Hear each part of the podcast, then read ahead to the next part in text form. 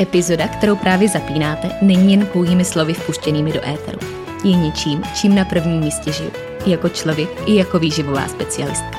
Pro více informací o mě, konceptu odborného nutričního poradenství MG Coaching a možnostech individuální spolupráce můžete mě a můj tým kontaktovat na www.marketagajdosova.com.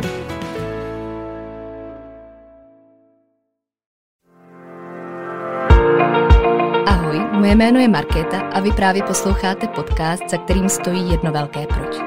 Sdílet, inspirovat a ukazovat cestu. V dnešní epizodě si popovídáme s Lucí Černou, všeobecnou sestrou a autorkou profilu Check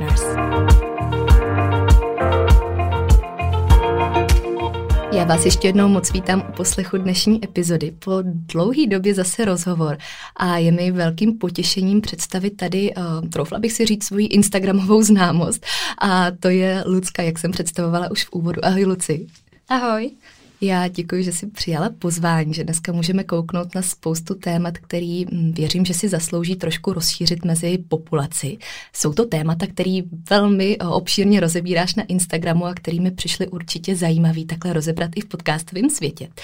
A já bych tě hned na začátek poprosila, já jsem o tobě představila tak nějak profesně, kdo jsi, co děláš na Instagramu, kde tě určitě spousta lidí taky zná. Dodala bys k tomu něco, kdo eh, vlastně se mnou dneska sedí za mikrofonem, jak by se popsala ty sama? Uh, já si myslím, že jsi mě představila naprosto perfektně. já bych možná jenom dodala, že eh, jedna z mých takových velkých rolí je teďka ta, že jsem budoucí máma. A takže nejsem úplně uh, činná v tom zdravotnictví, hmm. tak jak by třeba všichni očekávali ale jinak si myslím, že naprosto perfektní. Že charakteristiky vystihnutý. Mm. Já jsem hodně představovala ten Instagram, nebo jsem od něj vlastně začala, kde taková moje minimálně první asociace s tvým profilem a s tvým jménem je určitě slovo edukace a rozšiřování obzoru, možná trošku vyvracení mýtu a představování toho, co děláš takovou cestou, která řekla bych, že je lidská, která je pochopitelná pro každýho. A mě by zajímalo, co vlastně stojí za tvým profilem, který krásně roste, krásně nabírá nových rozměrů. Proč ses vlastně pustila do, do osvěty mm, zdravotnictví takhle ve veřejném prostoru? Co je tím tvým proč? Co je tím důvodem?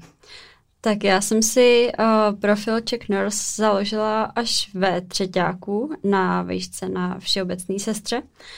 A když jsem vlastně šla studovat uh, všeobecnou sestru, tak to bylo trochu s tím, že uh, u nás bude to ošetřovatelství na takové úrovni, jako třeba v Americe.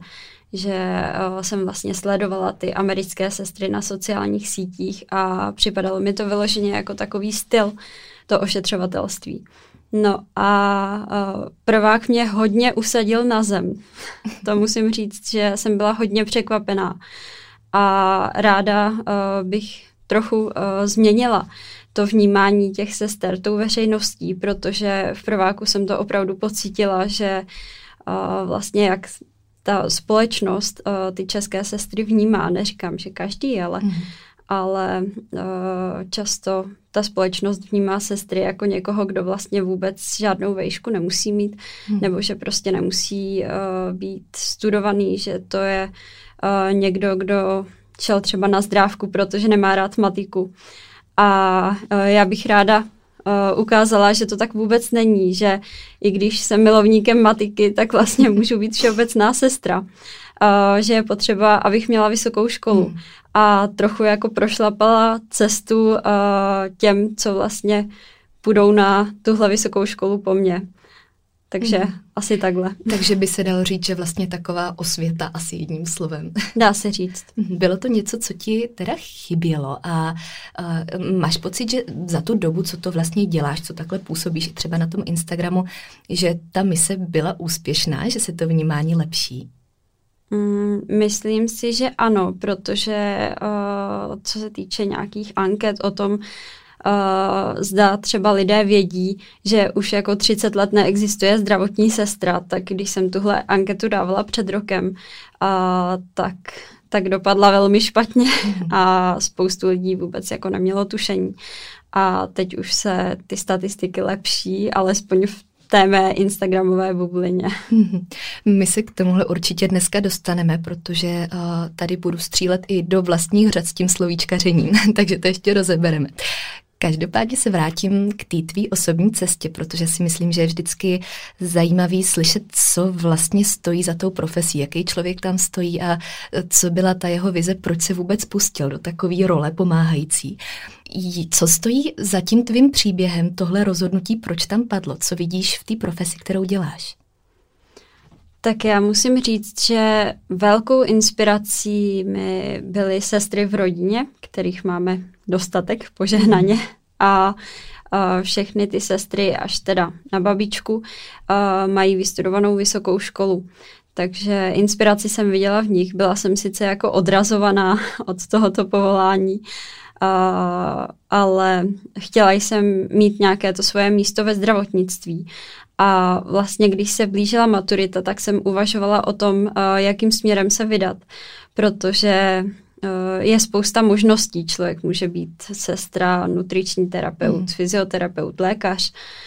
A uh, já jsem byla sice premiantka, ale proto mě možná jako odrazovali, protože i v té rodině uh, panovalo takové to, že sestra nemusí mít jedničky a nemusí uh, mít obrovské vzdělání. A zároveň ale ta medicína se mi zdála hrozně dlouhá. Mm Přece jenom je to 6 let plus ještě atestace a pro spoustu holek, eh, které třeba chtějí brzo rodinu, tak je to taková cesta uh, neúplně snadná. Uh, proto jsem uh, uvažovala i nad těmi jinými možnostmi v tom zdravotnictví. No a nakonec jsem po maturitě šla studovat biologii a chemii, mm-hmm. takže jsem zůstala spíš v takové té gimplácké rovině, než že bych se vyloženě uh, profilovala do zdravotnictví. Ale uh, už vlastně ten první rok, kdy jsem uh, studovala tyto dva obory, tak mi došlo, že opravdu chci být, uh, chci mít to místo v tom zdravotnictví a uh, chci uh, osobně pomáhat těm lidem, chci být v kontaktu s pacienty. No a přemýšlela jsem, uh, jestli se teda vydat na dráhu sestry, anebo zkusit tu medicínu.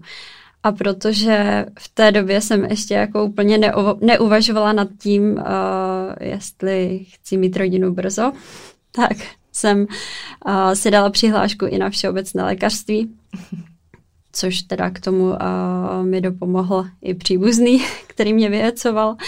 No a já jsem se tak připravovala na, na přijímačky na sestru, že jsem se dostala i na to všeobecné lékařství a šla jsem to, uh, dá se říct, zkusit.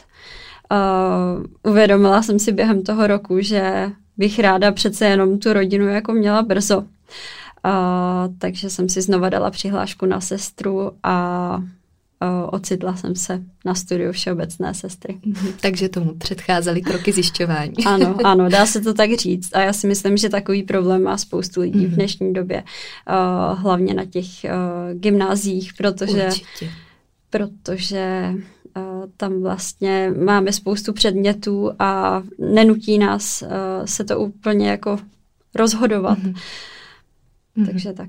Je to vlastně paradox, protože přesně jak říkáš, tak na jednu stranu nás to nenutí se rozhodovat a na druhou stranu pak všichni z ničeho nic očekávají, že máme úplně jasno kariérně a že tak nějak jako blesk z čistého nebe všichni vědí, co vlastně budou dělat. A, já jsem měla kolikrát přesně taky na osmiletým Gimplu pocit, že jako všichni ze dne na den najednou tuší a tady právník, tady doktor, tady tohle. Takže určitě. je to vlastně zvláštní cesta, ale to, co si říkala, tak určitě hodně důležitá myšlenka, protože věřím, že spousta lidí s tím bojuje.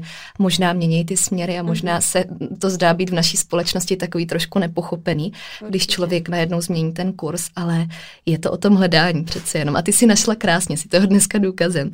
A zaujalo mě tam, když jsi zmiňovala, že tě od toho rodina odrazovala. Mhm. Bylo to čistě přesně z toho důvodu, jak jsi říkala, že si měla výborný známky, že ten prospěch byl skvělý a že i ta strana rodiny v tom viděla něco, kde vlastně v úvozovkách je to škoda, když to tak řeknu. Ano, přesně tak. Uh, je to tak a i třeba uh, ta babička, která vlastně studovala uh, v té době ještě střední zdravotní školu, uh, v té době ještě nebyly úplně mm, možnosti studovat vysokou školu, uh, tak tak viděla v tom, že jako sestra se nemusí příliš učit, což teda dnes tomu už tak mhm. není. Mm-hmm. To asi platí u spousty oborů, kde eh, tam panuje to přesvědčení, že tam nic moc učení není a pak, když do toho člověk nakoukne, tak je překvapený. Je to tak. Každopádně, když teda skočíme teď do aktuálního statusu eh, ke všeobecné sestře, kterou chceme rozebrat jako takovou, což je jedno z tvých nejopakovanějších témat na Instagramu a vlastně si zmiňovala, jak se ty statistiky taky změnily. Tak uh, já začnu teda od té špatné roviny, od toho sousloví zdravotní sestra, který uh, je špatně a který by mělo vymizet, tak nějak jak hlásáš uh, denodenně na Instagramu. Proč je to vlastně špatně? Proč to spousta lidí dneska používá? Uh, jaký to má zakořeněný důvod? Uh-huh. Uh, ta zdravotní sestra, ten pojem, vlastně označuje dnešní všeobecnou sestru. A uh, ten pojem zdravotní sestra vznikl v roce 1948 po komunistickém převratu, uh, kdy vlastně uh, vznikly obory na středních školách, středních odborných školách, zdravotní sestra, dětská sestra a ženská sestra. Tomu bylo až, nebo tomu tak bylo až do roku 1991 kdy vlastně jenom ta zdravotní sestra se přejmenovala na tu všeobecnou sestru. Ženská sestra tuším zanikla a dětská sestra se dneska opět dá studovat na uh, vyšších odborných uh, školách, případně vysokých školách. A uh, stejně tak zanikl obor, uh, nebo obor, pojem obvodní lékař a nahradil ho pojem praktický lékař. Mm. A myslím si, že když uh, čteme nějaké formální uh, informace nebo formální papíry, uh, tak tam už nenajdeme ten termín obvodní lékař, ale praktický lékař. Bohužel u té sestry tomu tak není. A vlastně furt uh, zůstává ten pojem zdravotní sestra, i když jako už 30 let uh, vlastně ten termín nepoužíváme a formálně by se používat neměl. V roce 2004, kdy jsme vstoupili do Evropské unie, tak se všeobecná sestra přesunula, respektive studium všeobecné sestry přesunulo na vyšší odborné školy a vysoké školy.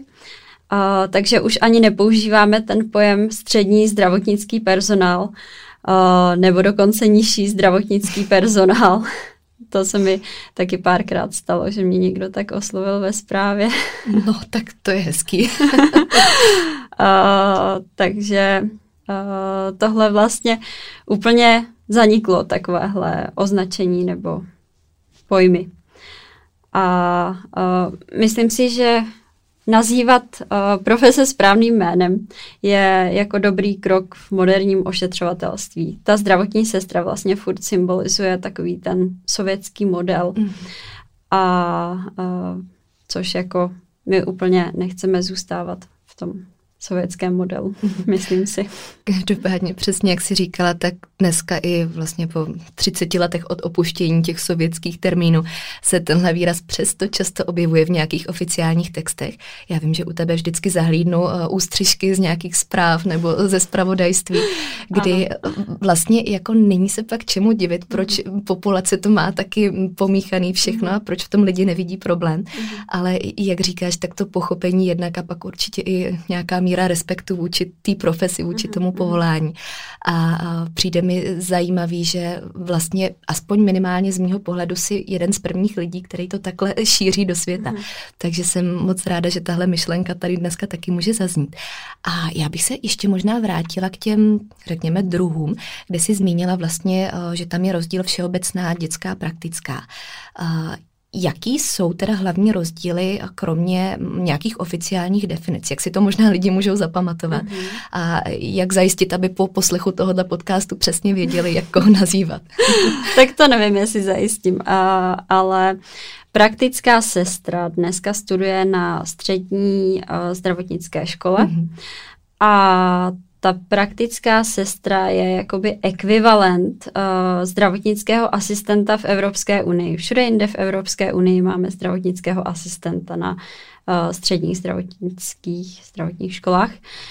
A jenom u nás se to furt jako jmenuje praktická sestra, což si myslím, že spoustu lidí mate, protože když říkáme sestra, i vlastně té praktické, i té všeobecné, a tak jako spousta lidí se tím nějak dopodrobna nezabývá a má sestru jako sestru. A všeobecná sestra, ta, aby byla plně kvalifikovaná, musí studovat na vyšší odborné škole anebo na vysoké škole. Dneska už uh, to jsou spíše vysoké školy, si hmm. myslím. A uh, pak ještě dětská sestra, ta také musí studovat na vyšší odborné škole nebo vysoké škole. Musí získat akademický titul. Mm-hmm. Takže podrobnosti takhle v rychlosti zazněly. Já myslím, že my si si vystihla perfektně. A tady ještě takhle obecně, když řekneme teda sestra, přestože mm-hmm. teď mhm. jsme popisovali, jak se to s tím má. A měla si moc zajímavou sérii příspěvků na téma role sestry, nebo mm-hmm. toho, co vlastně zastává v tvých očích i tak obecně. Mohla bys to tady možná trošku skoncentrovat? A jaký role tam vnímáš? Jaký jsou třeba i pro tebe osobně vlastně nejdůležitější, kdyby mm-hmm. si to mhm. postavila na nějakou pyramidu priorit? Nejdůležitější role sestry podle mě jsou ošetřovatelská. To je taková ta tradiční, kdy vlastně uspokojujeme potřeby pacienta. Mm-hmm. Pak role edukátorky, manažerky, výzkumnice, spoustu sester na vysokých školách se dnes podílí i na výzkumu, mm. což třeba si můžeme vyzkoušet všechny ve svých bakalářských a magisterských pracích, kdy vlastně ten výzkum provádět musíme. Mm. A, a pak ještě třeba role nositelky změn, protože tak, jak se všechno s postupem času vyvíjí i ošetřovatelství a musíme v něm prosazovat určité změny. Mm-hmm. Takže asi takhle v rychlosti Určitě. k těm rolím To byl víc. A víc samozřejmě na Instagramu, ale k tomu až později.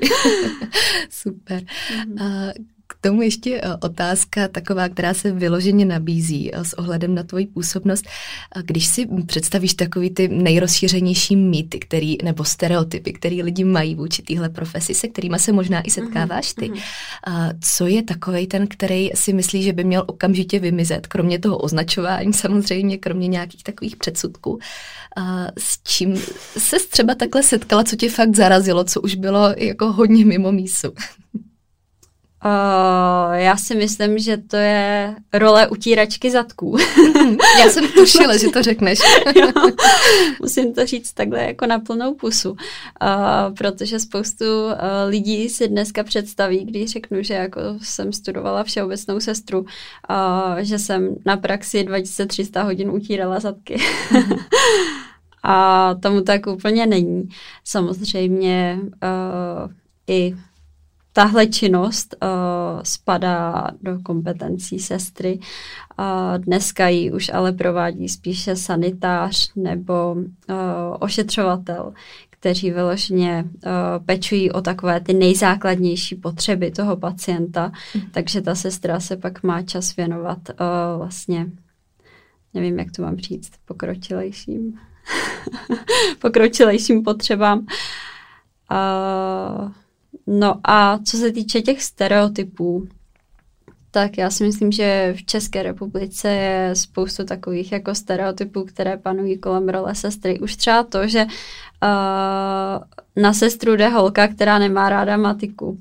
tak to bych vyvrátila, že spoustu sester má ráda matiku, na vysoké škole jako musíme počítat toho asi tak podobně jako na medicíně, mm. co jsem tak jako měla zkušenost.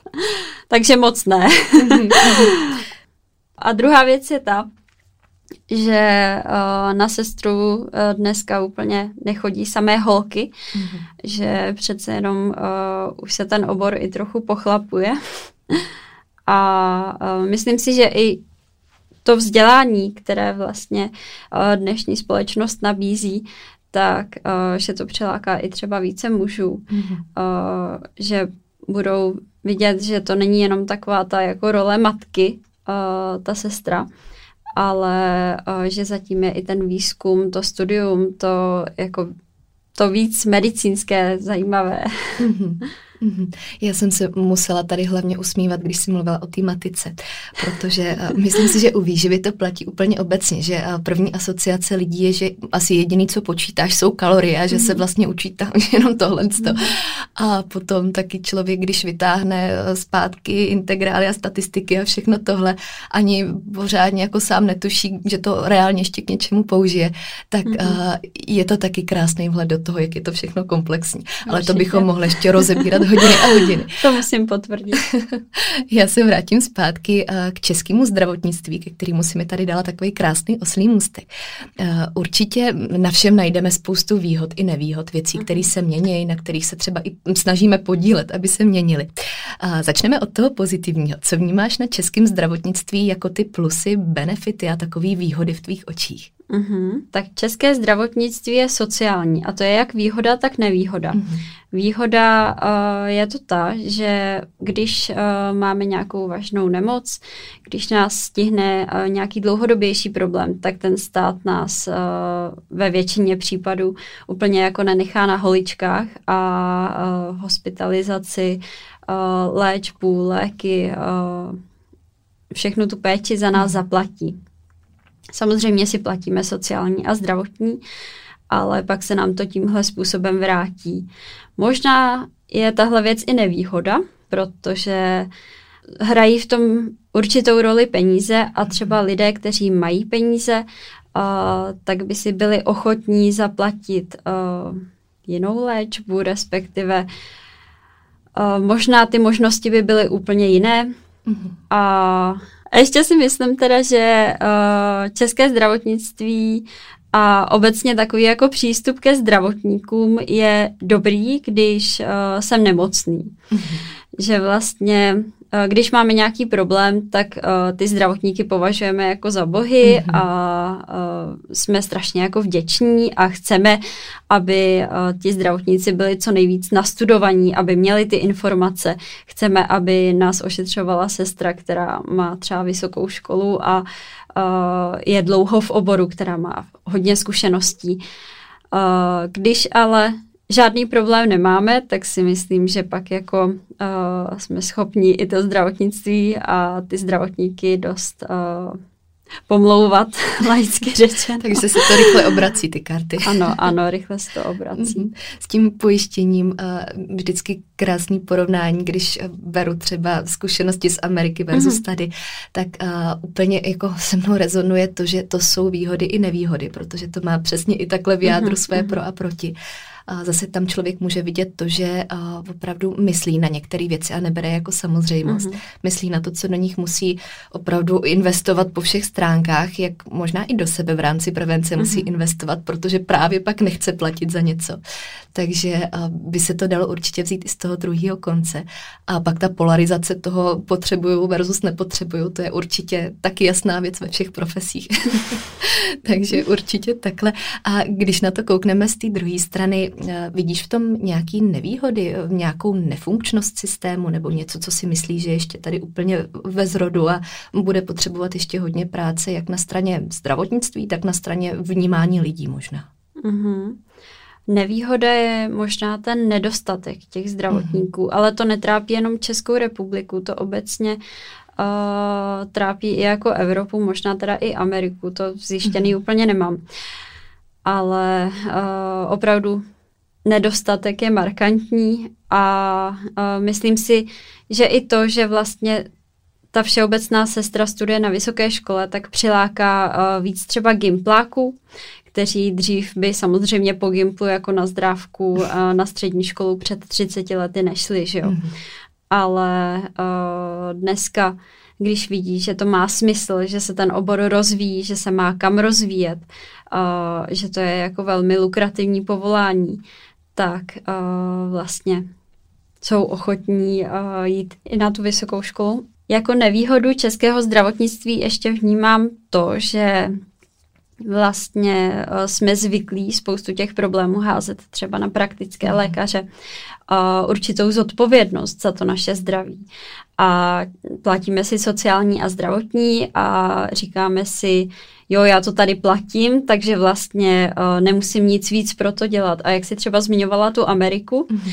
uh, tak tam uh, je pravda, že možná jako více lidí uh, dbá i na ten životní styl. Určitě. Uh, protože si uvědomují to, že budou muset tu péči zaplatit, když se jim něco stane. Nicméně tohle úplně v České republice není a hmm. vlastně uh, jsme často zvyklí jako tu odpovědnost házet jinam. Mm-hmm, určitě, protože ono se to tak krásně nabízí, že jo, tady v těch mm. podmínkách, ale máš naprostou pravdu a samozřejmě taky to nechci vůbec generalizovat a záleží nejenom stát od státu, ale doslova člověk od člověka. Každopádně vždycky třeba v těch okruzích nebo v takových bublinách sociálních, kde se pohybuju, tak to, to tam hodně volá o pozornost, když takhle porovnávám ty rozdíly, že opravdu ta prevence je tam na prvním místě mm. a mhm. to, aby člověk převzal sám za sebe tu zodpovědnost, mm. tak je to tam aspoň za mě na úplně jiný úrovni. A vlastně je mi to neskutečně blízky, protože kdyby se tohle propsalo i do toho už našeho funkčního, mm. tak si myslím, že máme dva v jednom. Mm. A že se to všechno posouvá úplně do jiný dimenze. Každopádně právě ta prevence, což je dneska takový slovo, možná spousta lidí ho trochu nerado slyší, protože o něm všichni mluvíme a někdy mm. možná těžko říct, co si pod tím vůbec představit. Začala bych asi od takového dotazu zase z tvýho pohledu, z tvý perspektivy, co vnímáš obecně jako největší nešvary české společnosti, když budeme mluvit úplně takhle hromadně? Já jsem měla možnost strávit část života, když to tak řeknu, v Německu. Takže možná ještě jako o to víc mhm. třeba vnímám ty nešvary. A vidím, že Češ, Češi jsou často, a zejména jako ta starší generace, že to jsou takový švejci, kteří uh, se rádi dobře najedí, klidně každý den, ale už jako nepřipouštějí, že dobře najíst se dá i třeba zdravěji a jinak, než uh, jak nás úplně učili babičky a maminky. Mhm. Taková ta kuchyně na sádle. Guláš s gulášem. ano, guláš s gulášem. Mhm. A drží se často takových stereotypů, hmm. což je ale pochopitelné, protože jako málo kdo z nás má rád změnu. Ono o té změně se strašně jako lehko mluví. ale myslím si, hmm. že pro každého z nás je uh, určitá změna strašně těžká a nepohodlná. Takže jeden jako z nešvarů uh, vnímám tenhle. Myslím si, že třeba Němci jsou jako víc otevření uh, nějakým směnám, co se týče stravování, mm-hmm. uh, životního stylu, ale třeba se pletu, to jako soudím tak uh, z kontaktů, které mm-hmm. mám a uh, z lidí třeba, s kterými jsem se setkala. Mm-hmm.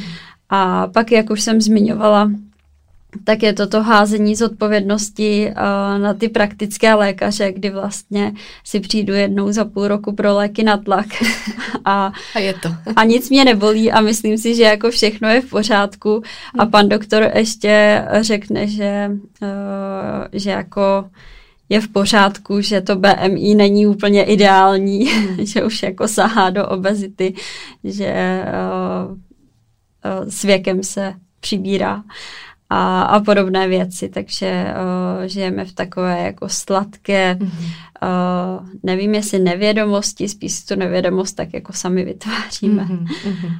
Takový a vatičce trošku. Určitě, jo, jo, ve vatičce. Ale myslím si, že u těch mladších generací už to je lepší mm-hmm. a že jako my to více uh, řešíme, více vnímáme, uh, více nám záleží na tom, aby naše jídlo za ten den obsahovalo třeba i nějaké ovoce a zeleninu. Nejenom guláš s gulášem. Mm-hmm, mm-hmm. Tam eh, si mm, vlastně nastínila takovou možná normalizaci některých věcí, které by normalizovaný úplně být neměly, mm-hmm. které vlastně už doslova po zdravotní stránce mm-hmm. nejenom, že hraničí s problémem, ale mm-hmm. jsou problémem. A mě v souvislosti s tím uh, vystala myšlenka na jeden z tvých nedávných příspěvků, který vím, že byl absolutně jako kontroverzní tečkou mhm. Instagramu ten den. že dokonce ti ho snad Instagram smazal ano, nebo zablokoval ano. a uh, vím, že to tenkrát jako spousta lidí řešila. Mhm. A to bylo vlastně tvoje vyjádření týkající se takový té glorifikace obezity, mhm. ale nemluvila si tam jenom o tom, mluvila si tam i o podváze, mluvila si vlastně o extrémech. Vlastně bych to asi nerada označila jenom takhle tím jedním slovním spojením. A jaký pozoruješ reakce takhle v souvislosti s tím příspěvkem? A možná kdybys trošku ještě popsala tu svoji myšlenku, uh-huh. která tam vlastně byla publikovaná. Uh-huh.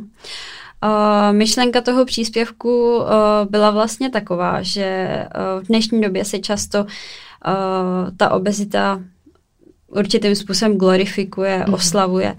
Uh, je vlastně trend skrývat uh, problém, který jako reálně je za takzvanou uh, body positivitu, ale ne v tom úplně pravém smyslu, respektive uh, vnímám to často jako takovou falešnou uh, body pozitivitu, že to není úplně, že jako uh, myslím pozitivně a miluju svoje tělo a, a jsem jako optimista, ale spíš, že uh, mám problém, ale nechce se mi řešit, tak řeknu, že je to tohle. Uh, takže ten příspěvek poukazoval na tenhle problém, uh, plus ještě popisoval, jaká jsou třeba rizika. Mm a zmiňoval, že respektive já jsem zmiňovala, že úplně nevěřím tomu, že když uh, jsou ženy, mladé ženy, zejména obézní, že jsou v tom jako reálně šťastné, že si prostě vůbec neuvědomují ty rizika mm-hmm. a že nemají žádné problémy, respektive oni jako nemusí mít žádné problémy teď. Ale ve chvíli, kdy je člověk třeba morbidně obézní, tak ty problémy se dostaví. Mhm. Já bych tady vyzdvihla a mhm. podotkla, že opravdu uh, používáš to slovo obézní, že neříkáš uh, plus dvě kila nebo neškatulkuješ tady nějaký čísla, uh, nepoukazuješ ani na žádný jiný extrémy, ale používáš přesně tuhle frázi, která tam měla svoje místo.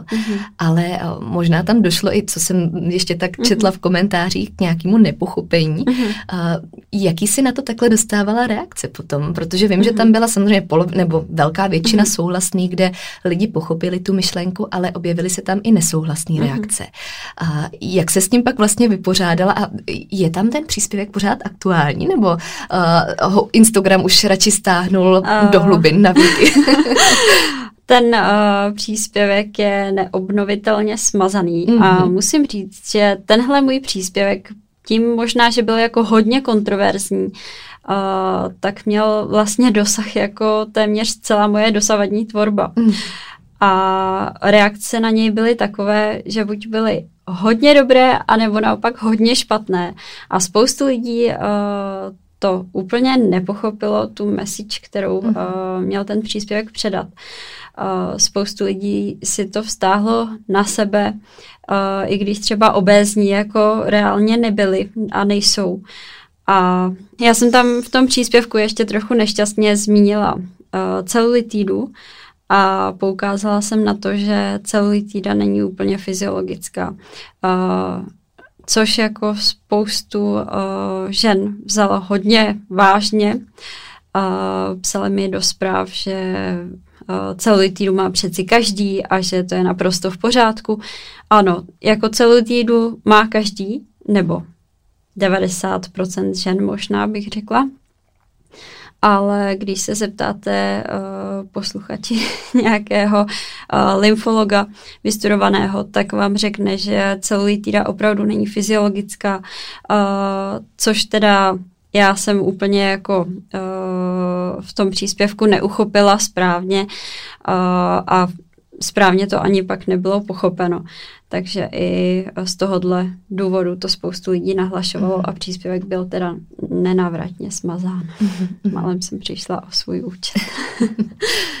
Takže to, to jsem jenom tak opravdu byla první myšlenka na jeden z příspěvků, který si hodně asociuju teď taky s tím profilem, eh, kde právě jsem se ještě tak jako obratem chtěla dostat k tomu, že si tam nemluvila jenom o tomhle, co jsem tady samozřejmě položila v otázce, ale obecně o těch extrémech, od mm-hmm. kterých eh, se taky snažíš varovat a upozorňovat na ně.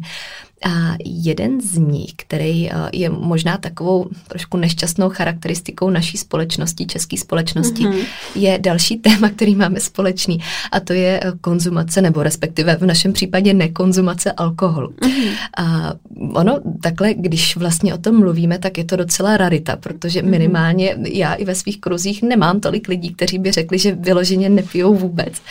A jaký k tomu máš důvody ty a, a jak vlastně vnímáš konzumaci alkoholu zase v rámci přístupu Čechů ke zdraví a nějaký prevence?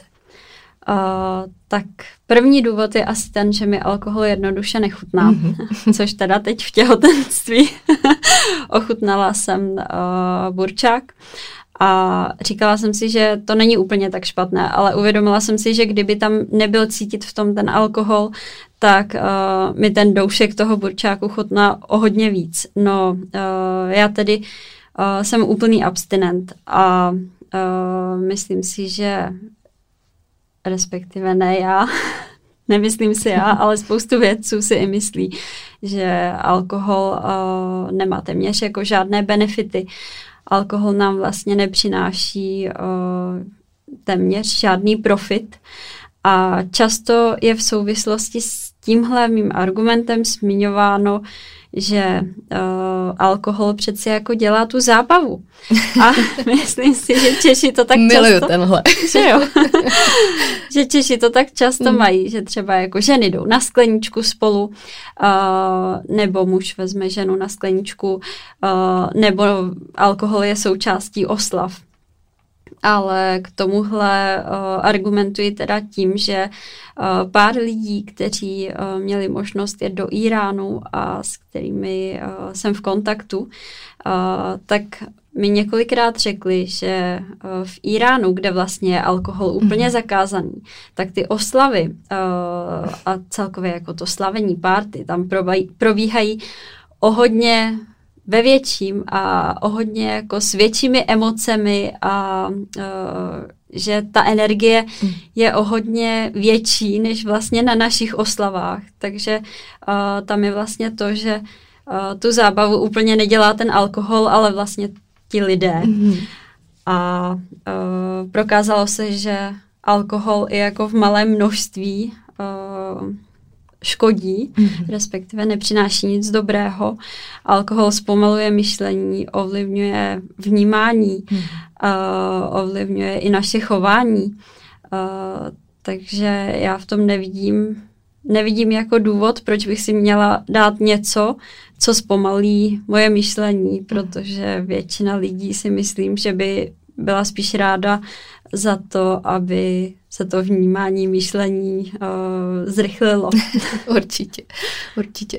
Naprosto souzním s tím argumentem, že uh, pokud se nedokážeme bavit bez toho, nebo nedokážeme eh, najít nějakou jako souhru té společnosti mm-hmm. bez alkoholu, tak bych asi hledala ten problém jinde a že mm-hmm. by to nemělo být to první. A Určitě. zároveň taky, co eh, vždycky ještě k tomu dodávám, že to není takový to nemůžu, nebo teď se tady rozhodnu, ale je tam velký rozdíl mezi nemůžu a nechci. Mm-hmm. A pokud člověk má takový ten racionální uh, důvod a tu mm-hmm. bázi toho, proč se nějak rozhoduje nebo nerozhoduje, mm-hmm. tak uh, je to taky někde úplně jinde. A myslím si, že u nás je potřeba to trošku otvírat a že přece jenom ta normalizace konzumace některých věcí, nebo tady v tomhle případě konkrétně toho alkoholu, mm-hmm. že je na úrovni, kde by nikdy asi být úplně neměla.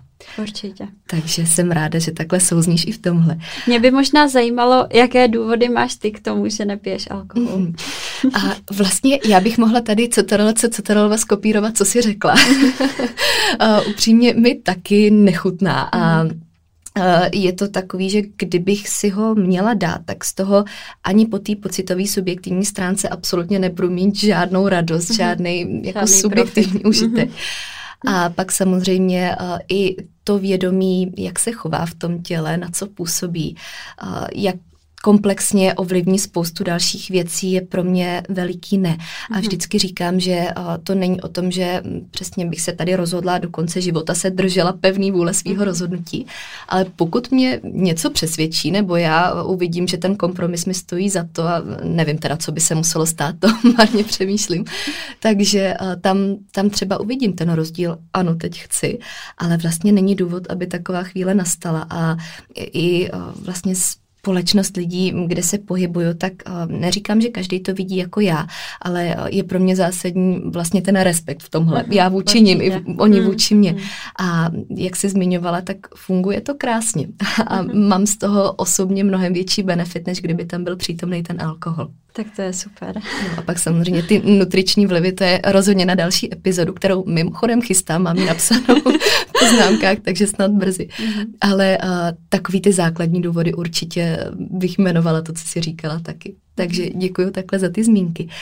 A alkoholu eh, možná tak trošku elegantně od studentského života, který se s tím trošku někdy eh, asociuje, se přesunu právě k tomu studiu, eh, který je taky jedním z tvých velkých témat i aktuálních témat. Protože si na začátku zmínila, že se momentálně připravuješ i na roli maminky. Mm-hmm. Tak bych se zeptala, jak zvládáš ty sama kombinovat práci, tu přípravu na mateřství a samozřejmě k tomu ještě další náročný studium, který je teď pro tebe aktuální. No, první trimestr uh, byl velmi náročný. A uh, za to, že jsem to tak nějak při tom studiu zvládla. Uh, týkalo se to vlastně konce mého studia všeobecné sestry, mm. takže uh, to byly i ty státnice a tak. Tak za to zvládnutí vděčím i své rodině, která mě uh, velmi podpořila a když viděla, že fyzicky opravdu jako nemůžu, tak uh, se o mě fyzicky uh, celkově starali, vařili a tak. A uh, no, nicméně jako druhý a třetí trimestr už je lepší a studovat se přitom dá. Uh, snadné to určitě není, protože uh, těhotná žena si myslím, že je unavenější než jako v běžném stavu a je potřeba si ten čas uh, plánovat trochu efektivněji. Mm. Uh, taky si myslím, že je třeba volit takové studium, které zvládnu, protože třeba studium všeobecné sestry obsahuje 2300 hodin praxí v hmm. nemocnici a i třeba jako na uh, odděleních, kde se můžeme setkat s někým infekčním, uh, může vlastně to naše těhotenství ohrozit. Uh, taková praxe. Takže nedokážu si představit, že bych studovala všeobecnou sestru třeba ve druháku a do toho uh, se připravovala hmm. na roli matky. Uh, nicméně teď studuji výživu a už jako je to reálnější. Dá se to skloubit a samozřejmě vyučující uh, vám musí být vstříc, co se týče docházky, případně když se vám třeba udělá nevolno, mm. tak uh, nemůžete na té přednášce být. Může být ta absence větší, než je povolená na nějakých uh, předmětech. Jsou téměř jako stoprocentní, je stoprocentní docházka nutná. A, takže a, je to i na ochotě hmm. těch vyučujících na té dané škole. Doporučuji si uh, to zjistit případně předem, kdo třeba ne v průběhu. jo, ne v průběhu. Kdo plánuje uh, být těhotný při studiu. Mm-hmm. Uh, ale to studium teď hodnotím celkově jako dobrý krok, i mhm. třeba vzhledem k tomu, že jsem vlastně zdravotník. Uh, učili jsme se o různých těch patologiích a tak. a během toho těhotenství, kdybych neměla studium nebo neměla teď žádnou další činnost, uh, nepracovala třeba, vyloženě jako měla jenom to těhotenství a soustředila se na tu přípravu, tak jako zdravotník si uh, ty rizika, co se všechno může stát, uvědomuji víc. A třeba o prázdninách, kdy jsem opravdu měla spoustu času sama na sebe, tak jsem se až dostávala možná do takových úzkostí uh, z toho, zda jako všechno bude v pořádku, i když mám naprosto fyziologické těhotenství. Uh, takže si myslím, že není úplně špatné uh, k tomu těhotenství mít ještě třeba to studium. Profilovat tu pozornost ano. trošku. Přesně Určitě. Tak. A, a ona i ta spojitost právě té výživy k tomu všemu, v čem už se pohybuješ, tak uh, hned vlastně, když si to poprvé publikovala, jak si to získalo moje srdce, jak na to koukáš všechno komplexně a že je to přesně to propojení, který absolutně dává smysl. Takže uh, jsem moc ráda, že takhle i ty v tom vidíš smysl nějaký mm. svý další cesty. A uh, možná s tím trošku souvisí právě i to partnerství, respektive tvůj muž, který je sám medic. Mm-hmm. A, a k tomu mě napadá velká otázka na tělo. Jestli u vás doma vlastně celá tahle oblast medicína, lékařství není téma číslo 1 24-7.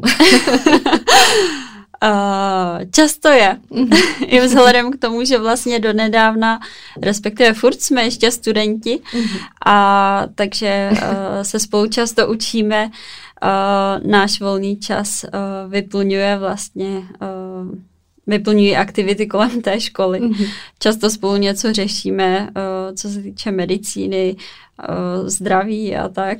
Takže ano, Takže dá se říct, že, to že je to Následovala otázka přesně, jestli odlišujete studijní, pracovní a osobní život, ale tam se člověk dostane k tomu, že to tak moc splývá, že to reálně nejde. Ano, i třeba manžel teďka pracuje z domu, pracuje uh, v oblasti zdravotnictví, takže i tu práci si jako tahá domů. A fakt to máme tak jako celkově propojený. Asi si úplně nedokážu představit, že uh, bychom oba přišli domů a a vypli. A vypli, přesně. Mm-hmm. Asi to bude časem nějak jako potřeba, mm-hmm. ale Zatím nám to takhle vyhovuje. A ono to je na tom krásný, protože člověk pak uh, vidí, jak velký smysl mu to dává, mm-hmm. že od mhm. toho vlastně nepotřebuje vypínat. Mm-hmm. A jak moc se to propisuje do toho života po všech stránkách. To je mimochodem jedna z nejčastějších otázek, jakou dostávám, jak to vlastně odděluju, teď tu práci a ten mm-hmm. osobní soukromý život. Tak vždycky dlouho přemýšlím a pak řeknu, že se to oddělit nedá. Přesně, tak já si myslím, jako, že v takovýchhle oblastech, mm-hmm. uh, které se týkají vlastně i toho všedního života, mm-hmm uh, tak jako se to těžko odděluje. Mm-hmm. A přece jenom ještě mě k tomu napadá taková podotázka. Mm-hmm. Jak ty sama si chrání své psychické zdraví? Protože přece jenom obě se pohybujeme v těch pomáhajících profesích. Víme, že to s sebou nese i určitý uh, rysy toho, kde to má nějaký mm-hmm. úskalí. Máš na tohle nějaké svoje strategie, jak se držíš v té své zóně, abys mm-hmm. nevyhořela, aby něco nebylo už přes čáru, abys měla sama mm-hmm. sebe opravdu taky jako prioritu? Ono to zní možná jako hrozný kliše, ale fakt ten zdravotní, teda zdravotní, zdravý životní styl uh, je strašně jako důležitý. A já jsem se často odreagovala sportem. Uh, na medicíně jsem jako téměř každý den běhala. Uh, pak uh, na té sestře jsem dělala i jiné sporty. A což jako v tom těhotenství, v tom prvním trimestru já jsem opravdu měla hroznou nauzeu, bylo mi hrozně zle a přišla jsem o téměř všechnu svalovou hmotu a fyzičku. Mm. A, takže pohybovat se nějak jako aktivně, a, sportovat úplně nebylo možné. A, takže tahle a, forma odreagování a, tam najednou nebyla a pro mě bylo velmi těžké uh, si navozovat ty endorfíny a tu dobrou náladu z toho mhm. pohybu najednou něčím jiným. Uh, ale myslím si, že uh, to období uh, hormonální směti a mm. nevím, jak to popsat, tak jako pominulo a uh, určitě vidím smysl v tom pohybu. Mhm. Určitě. Mm-hmm. Takže Myslím si, že, přirozená jo, cesta. Jo, určitě. Mm-hmm. Myslím si, že ten pohyb je důležitý pro každého a když se někdo jako dlouhodobě uh, nehejbe, tak uh, to pak přináší i různé psychické mm-hmm. problémy, mm-hmm. potíže. Ty spojitosti určitě, to mm-hmm. má zase tolik směrů, kam se ten nedostatek může mm-hmm. dostat, že to by taky vydalo mm-hmm. samostatný díl. Takže pohyb jako takový tvůj přírodní mm-hmm. lék. uh, možná ještě v posledních dvou letech jsem začala číst seberozvojové mhm. knihy, což si myslím, že taky není úplně špatné a mnoho lidem to třeba může uh, pomoct uh, na té uh, nějaké cestě. Uh, Měla bys doporučení třeba na nějakou oblíbenou nebo klidně poslední, která ti takhle utkvěla v paměti? Mm-hmm. Uh, tak pro mě ty sebe rozvojové knihy jsou na jednu stranu takové, že mi přinášejí dobrou náladu, ale na druhou stranu tam vidím, že ten seberozvoj to je jako nějaká forma změny a jak už jsem zmiňovala, tak ta změna je strašně těžká. Mm-hmm takže uh, pak nějaká jako forma frustrace uh, se taky dostavila. Ale ano, moc ráda mám knihy uh, Miluj svůj život, mm-hmm. uh, kterou jsem ani jednou ještě nedočetla a asi 40krát ji rozečetla mm. a vždycky se zastavím u stejné kapitoly. mm. uh, pak to jsou knihy Čtyři dohody určitě. Mm. A ještě bych možná doporučila Svět bez stížností. To je mm-hmm. taky taková hodně jako uh, dobrou náladu přinášející, zároveň ale hodně bolestná kniha. Mm-hmm. On člověk, když zjistí, jakou práci to obnáší v něm, mm-hmm. aby mm-hmm. to aplikoval do té reality, mm. tak někdy to docela mhm. bolí i ten proces sám o sobě, ale všechny knížky, pod všechny se můžu podepsat, takže to uh, jsem ráda. věřím, že pokud někdo nezná, takže v tom najde neskutečnou dávku nového směru nebo myšlenek, který si může přivlastnit trošku sformovat. A je, je to taky moc hezká cesta toho, že člověk vlastně ví, že nikdy není hotový, když to tak řeknu, mm-hmm. že je tam pořád jo, to mě pracovat. taky teďka proběhlo hlavou, že vlastně uh, člověk si kolikrát říká, no tak jako jsem hotovej, respektive jako, uh, že vlastně není potřeba na sobě nějak pracovat, mm-hmm. ale při čtení takových uh, knih a publikací se najednou uvědomí, že furt je uh, kam se posouvat. Mm-hmm. Furt jako. A tam se dostáváme k tomu klišoidnímu, že čím víc toho pak o sobě víme, tím méně toho víme, tím víc toho chceme vědět a to stejný pak platí i u toho vzdělání a vlastně mm-hmm. všeho, co, co tak nějak můžeme promítnout do té své cesty. Takže já myslím, myslím, že to bylo krásný zakončení takhle osobním typem. Ale přeci jenom ještě poslední otázka. Ráda bych se zeptala, jestli máš jakoukoliv myšlenku, kterou by si sem chtěla odložit z toho, co jsme dneska probírali. Klidně i třeba pro lidi, kteří chtějí profesně mířit mm-hmm. tam, kde si ty, vidí v tom smysl, vidí v tobě nějakou inspiraci. Co bys jim poradila, když to tak vezmeš, co bys poslala do minulosti svýmu mladšímu já? Ty jo, teď se mě zaskočila. Uh, já úplně nemám žádné moto nebo uh, nějakou jako message, ale možná to, že je dobré být jako otevřený uh, i třeba věcem, které nám se začátku nic neříkají, protože uh, nikdy nevíme, co přijde, jaké dveře se otevřou, takže určitě být otevřený možnostem. Mhm. A asi těm změnám taky, které jsme dneska probrali jako velkou charakteristiku. Mm. Perfektně, moc děkuji za závěrečnou myšlenku, děkuji i za tvůj čas. Samozřejmě všechny odkazy i tvůj profil nalinkuju do popisku, takže pokud někdo ještě nezná, tak se může jednoduše dostat k tvým ostatním zdrojům. A, a já doufám, že se ještě někdy uvidíme, uslyšíme za mikrofonem, protože ještě se nabízí rozhodně i další témata, které by tady mohly zaznít. takže děkuji, Luci, a já se budu těšit na slyšenou příště. Krásný den. I tobě, děkuji. Ahoj.